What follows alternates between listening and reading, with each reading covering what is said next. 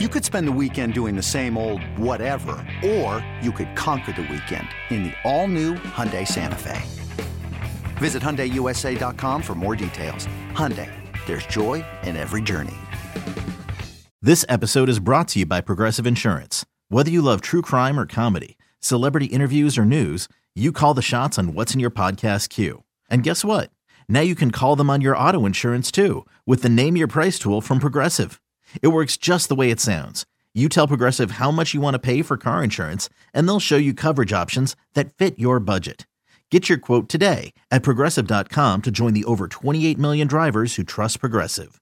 Progressive Casualty Insurance Company and Affiliates. Price and coverage match limited by state law. This is Pax What She Said. Now, here's Perri Goldstein and Maggie Loney. So you talked about how you have, you know, Gonzalez and Porter in your your top six. You don't have to give away the top ten, the top fifteen, but are there any players that you like? You would run that card up as pick fifteen. Like, who's your ideal scenario? Or you know, I guess wherever they pick in the first round, if they happen to trade up, or if they trade back into the twenties, like, give us a couple of your favorite prospects and how they fit. Yeah, oh, that that's interesting. So uh, I'll I'll first give you a couple prospects, and I'm going to tell you my philosophy at 15. I really really love Broderick Jones. He's my third overall player. I know I'm way higher on him than anybody else. Um, I would absolutely love him there. I know the Packers are in a weird situation because we don't know if they view David Bakhtiari as a long term solution or sort of like he's just on the roster for this year. We also don't know what the future holds for Yosh or if Zach Tom is considered an interior offensive lineman, a tackle, if they're going to continue to kind of flex them like they do with Elgton, I, I don't know. Um, but I would love Broderick Jones, even though I think a decent amount of, of the Packers fan base would probably be like meh or disappointed with with an offensive tackle at this point. Um, I really love Myles Murphy. I have him rated really high, and and I would I would like that a fair amount as a, a, another pretty realistic pick at 15. Like we never know, somebody may slide in in the draft that we're totally not expecting. I just think 15 is a really bad place to be picking this year, right? And so if you use any of the mock draft tools, I think a lot of people are running into the same thing that that I've been seeing. Um, I try not to get into the mock drafts until like this time and I'm really frustrated because I'm like, I know that there's 15 players in this draft that I like, but the board just never seems to fall right. I don't want to take a tight end at 15. I don't necessarily like envision one of the like elite players sliding that far. And so what do the Packers do?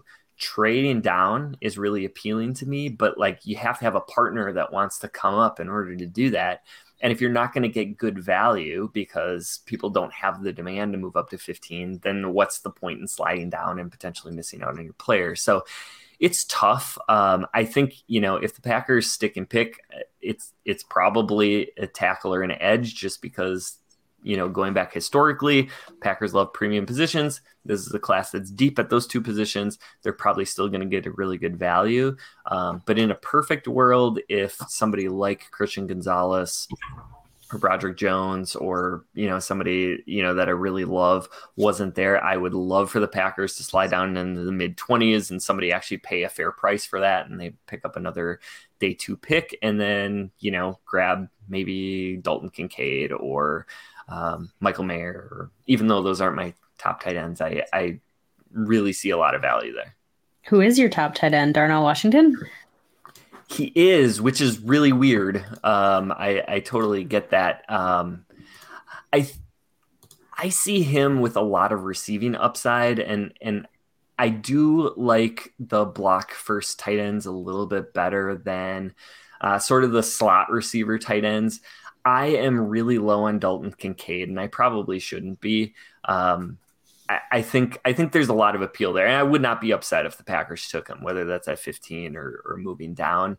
Um, I just happen to not be as high on him because I didn't see quite as much juice as I would have expected, and um, I know he's a really good like hands catcher, but he's also a little bit of older prospect too.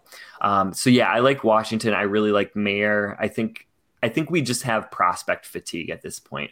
It's it's like people are sick of Will Anderson, so nobody wants to like like they're coming up with every excuse not to pick him after the quarterbacks, right? Like we we got to go with Jalen Carter. We Tyree Wilson is suddenly better than than Will Anderson. I just don't see it. I think people are they've been talking about him for a year, maybe two years, and they just get bored with it. And I think it's the same thing with Michael Mayer. He was on the NFL draft radar as a true freshman at Notre Dame. People are sick of, of talking about him. He maybe doesn't have like a super elite trait, but he's just so good at everything. and I think he's one of the rare tight ends that could contribute as a rookie.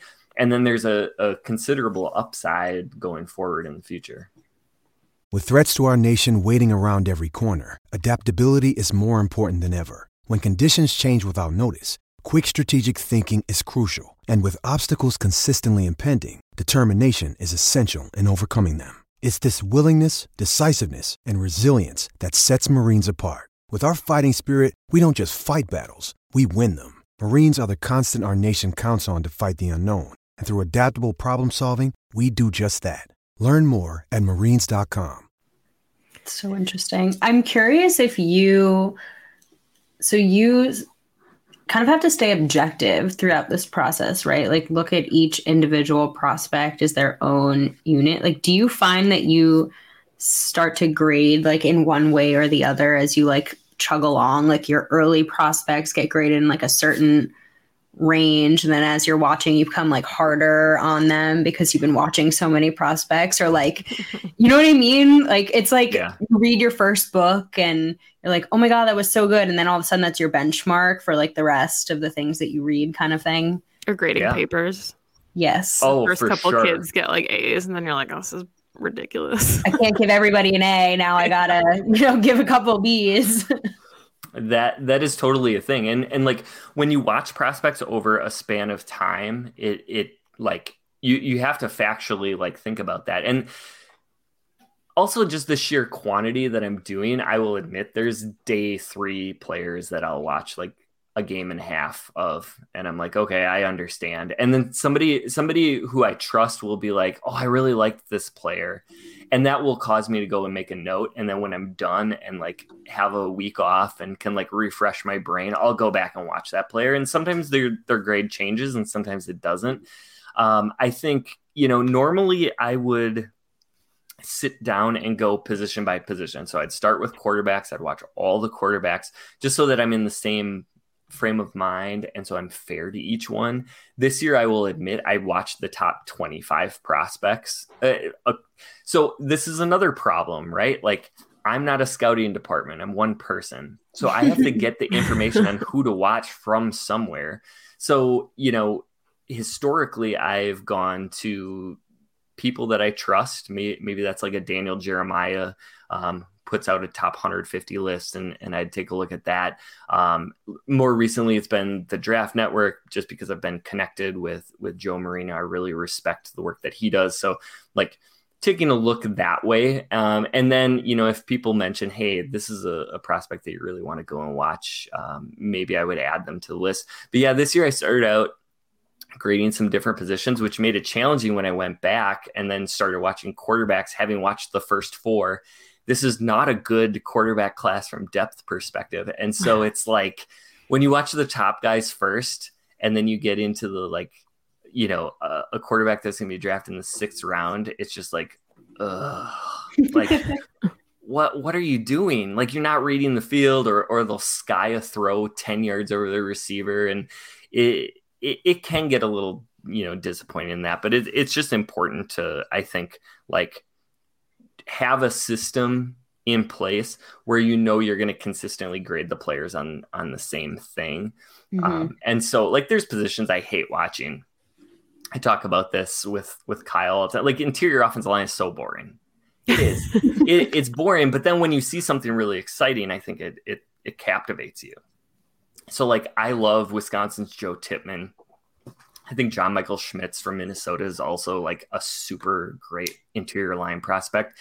And and like those guys just jumped out on the tape. But then you watch somebody else and you know, it's like, oh, okay, like I, you, you just got to work your way through it. It's yeah. all right. 2400 Sports is an Audacy company.